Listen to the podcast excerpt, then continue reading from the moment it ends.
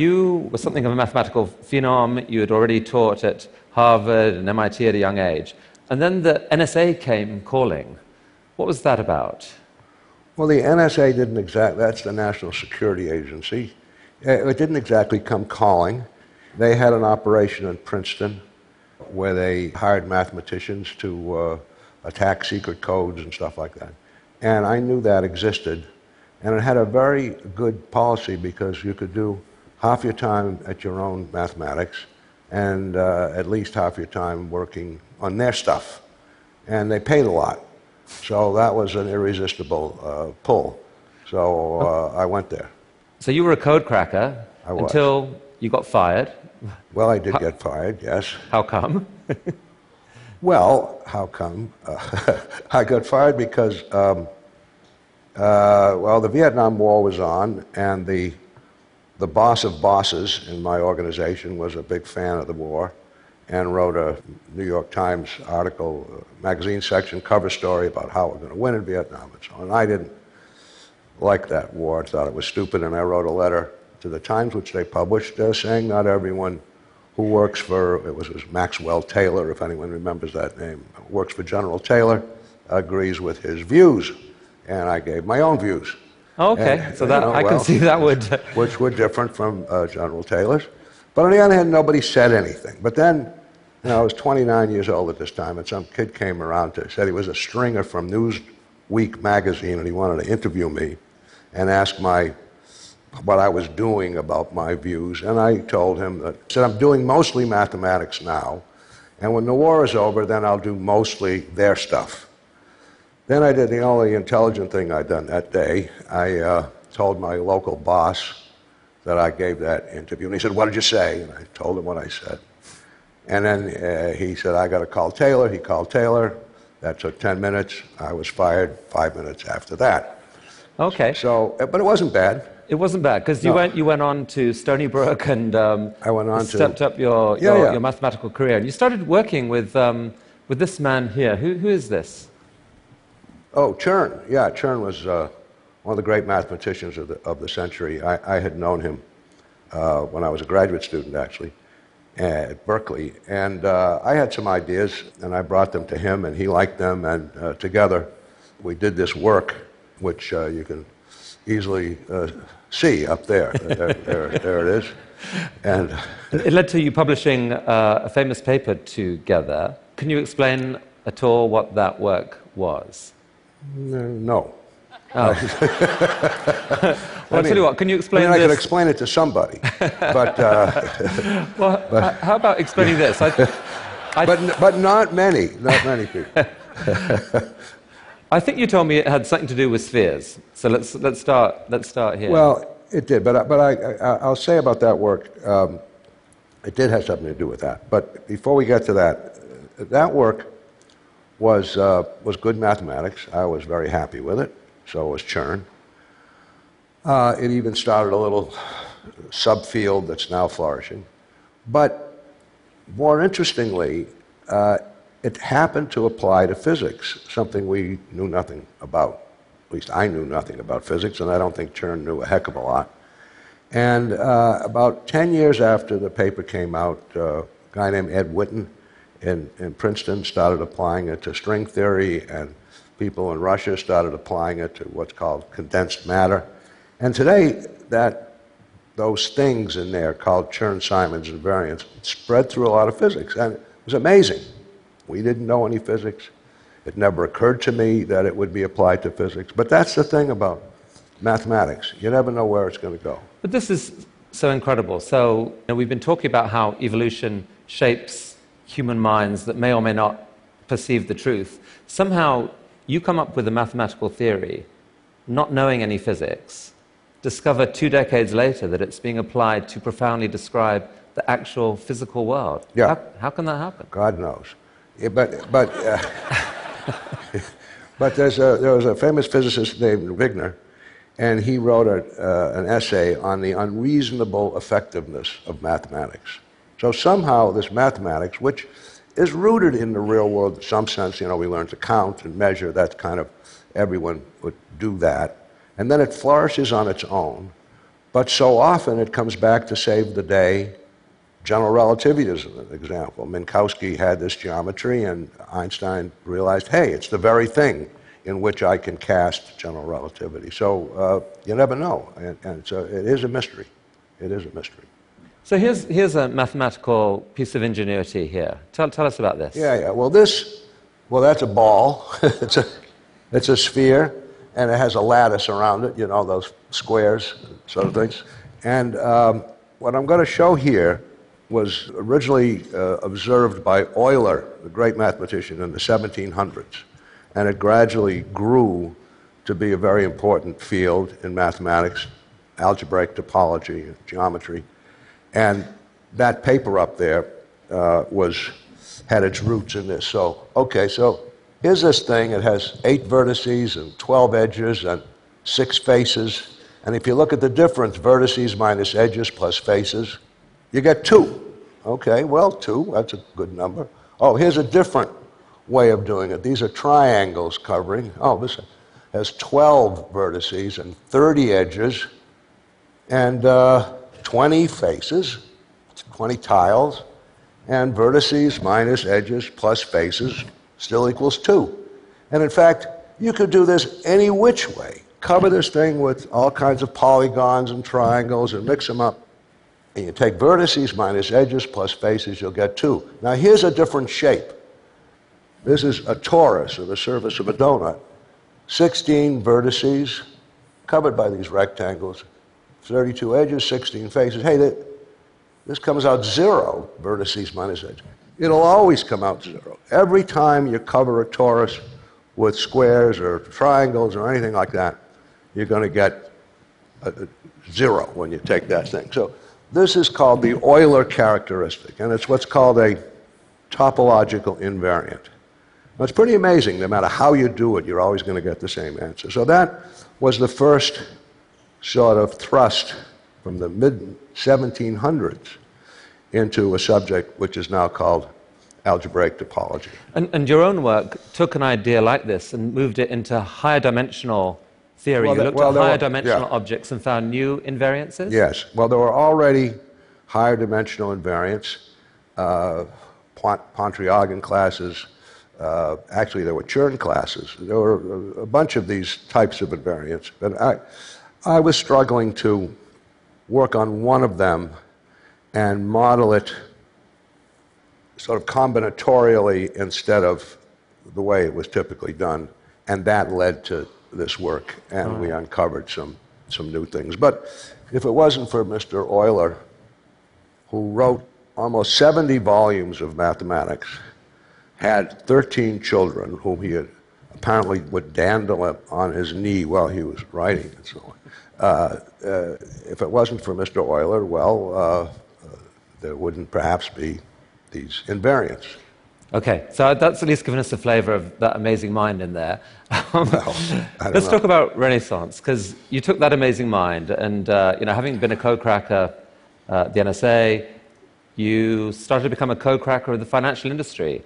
I think you probably didn't buy efficient market theory, and uh, somehow you found a way of creating these uh, astonishing returns over two decades. I think the way it's been explained to me, what's remarkable about what you did was that it wasn't just the size of the returns, it was that you took them with surprisingly low volatility and risk compared with other, yeah, yeah. other hedge funds. So, how on earth did you do this, Jim? Well, I did it by assembling a wonderful group of people. I, when I started doing trading, I had gotten a little tired of mathematics. I was in my late 30s, I had a little money.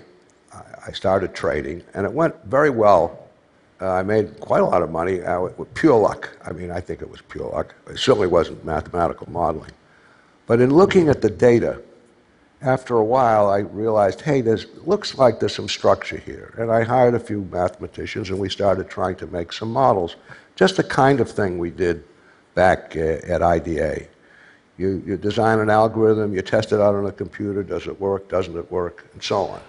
So let's, can we take a look at this? Because I mean, here's, here's a typical like graph of some commodity or, or whatever.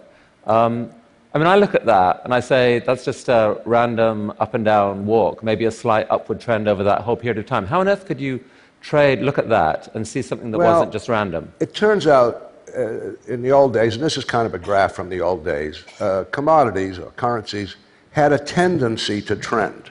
Not necessarily the very light trend you see here, but, but trending in, in, in periods.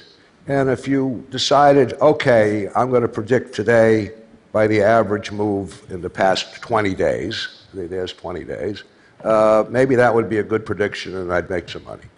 And in fact, uh, years ago, such a system uh, would work. Not beautifully, but it would work. So you'd make money, you'd lose money, you'd make money, but this is a year's worth of days, and you'd, you know, you'd, you'd, uh, you'd make a little money during that period. But it, So, so you would, so no, you it's would, a very vestigial system.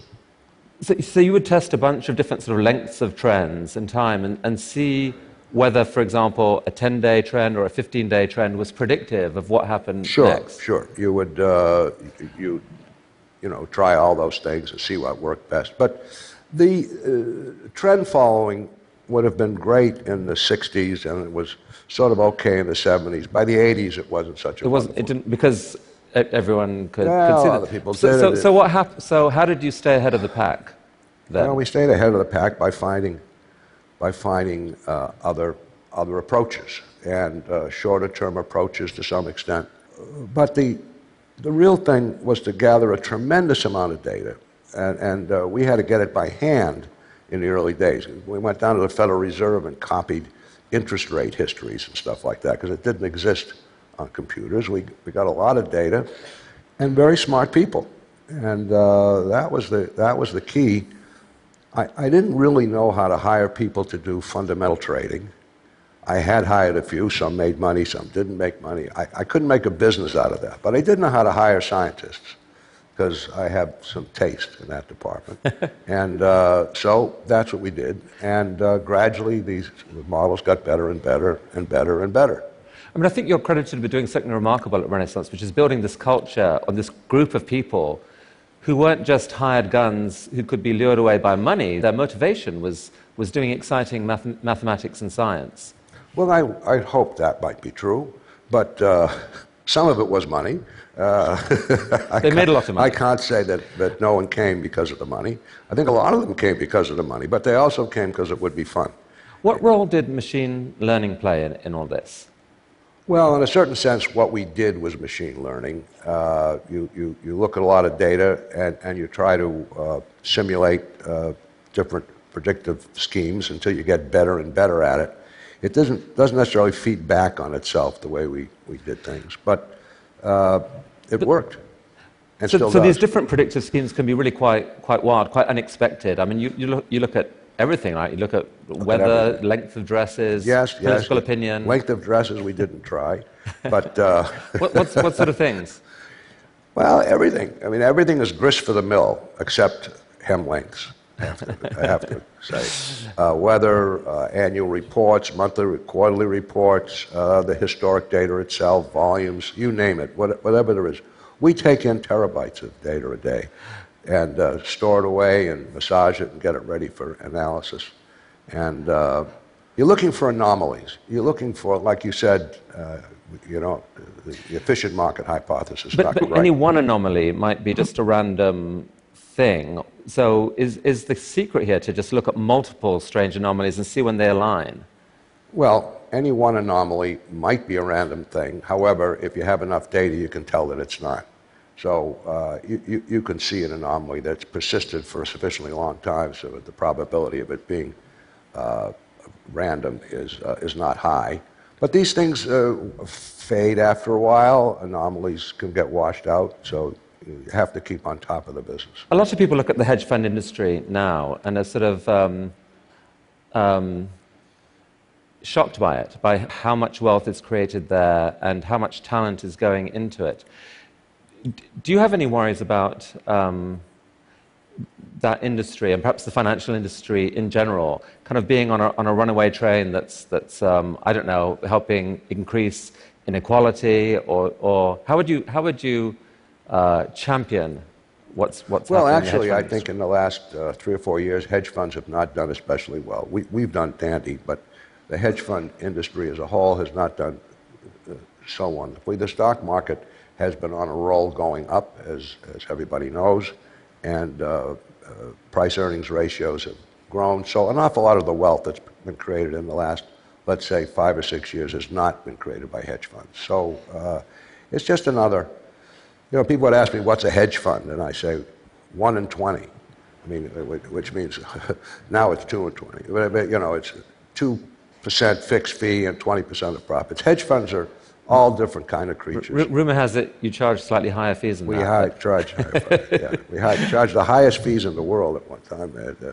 five and 44. That's what we charge. 5 and 44. Yeah, 5% so fixed fee, 40 5% flat, 44% of upside. Uh, uh, yeah. You still made your investors spectacular we amounts made of money. good returns, yes. People got very mad at my investors. How can you charge such high fees? I said, okay, you can withdraw, but no, how can I get more was what the, uh, how, how, how can I get more? But at a certain point, as I think I told you, we bought out all the investors because there's a capacity.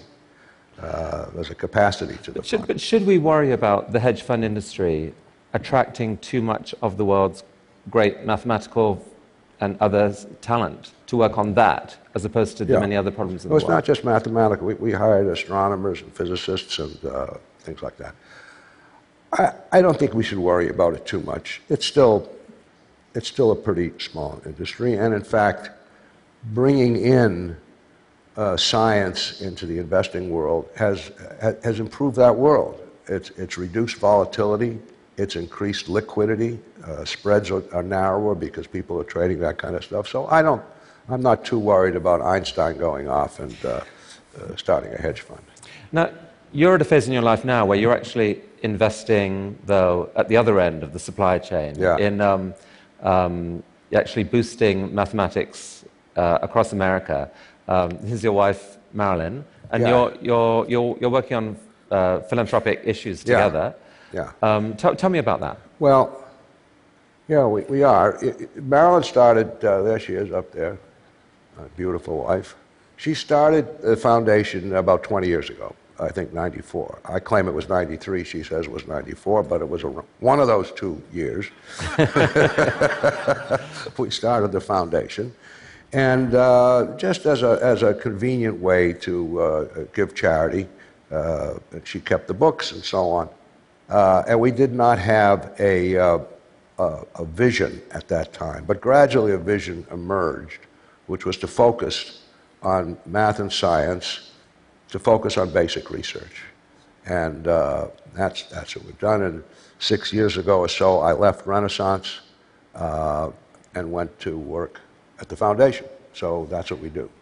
And so, Math for America here is basically investing in math teachers around the country, giving them some extra income and giving them support and coaching, and, and really trying to make, Yeah. make that more effective and make that a calling to which teachers can Yeah, aspire. Yeah, yeah. It, it, it, it's uh, instead of beating up the bad teachers, which has created morale problems all through the educational community, in, in particular in math and science, w- we focus on celebrating the good ones and, and giving them uh, status.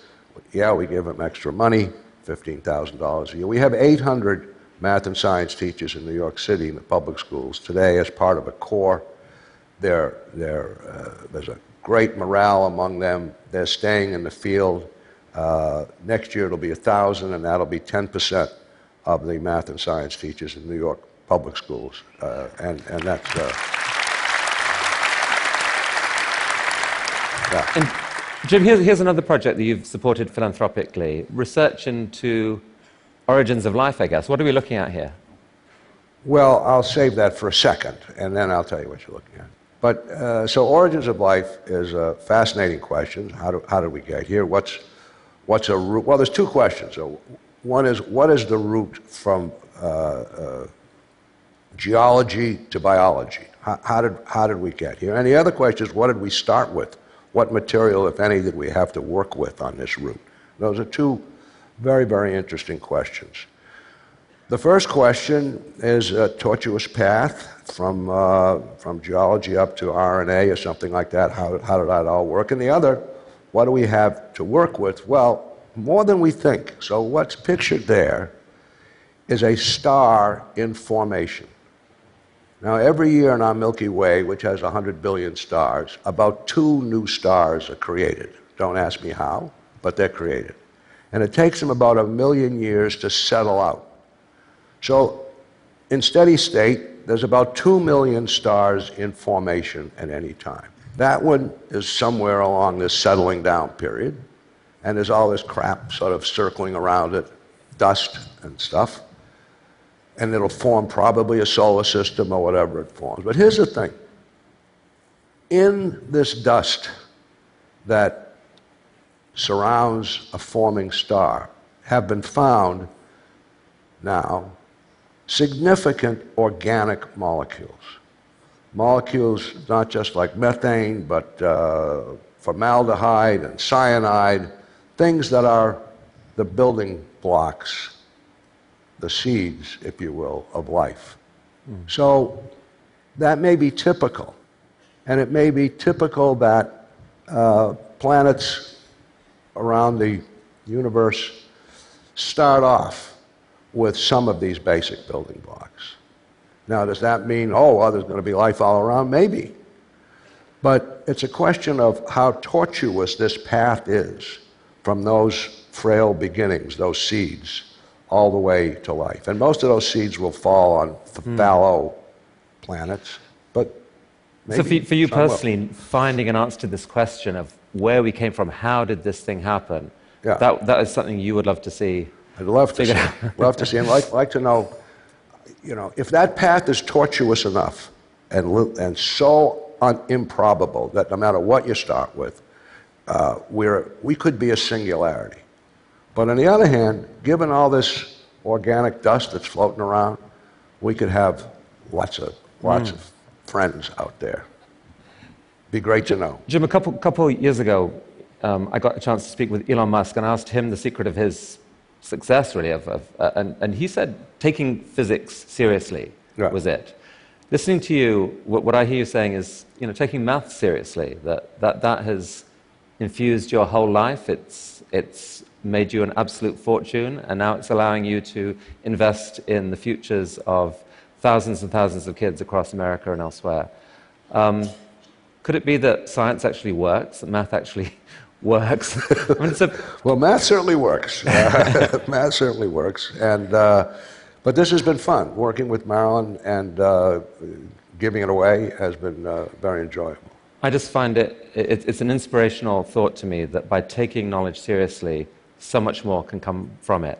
So thank you for your amazing life and for coming here to TED. Okay. Really. Thank you. Jim Simons. Thank you. It's really interesting.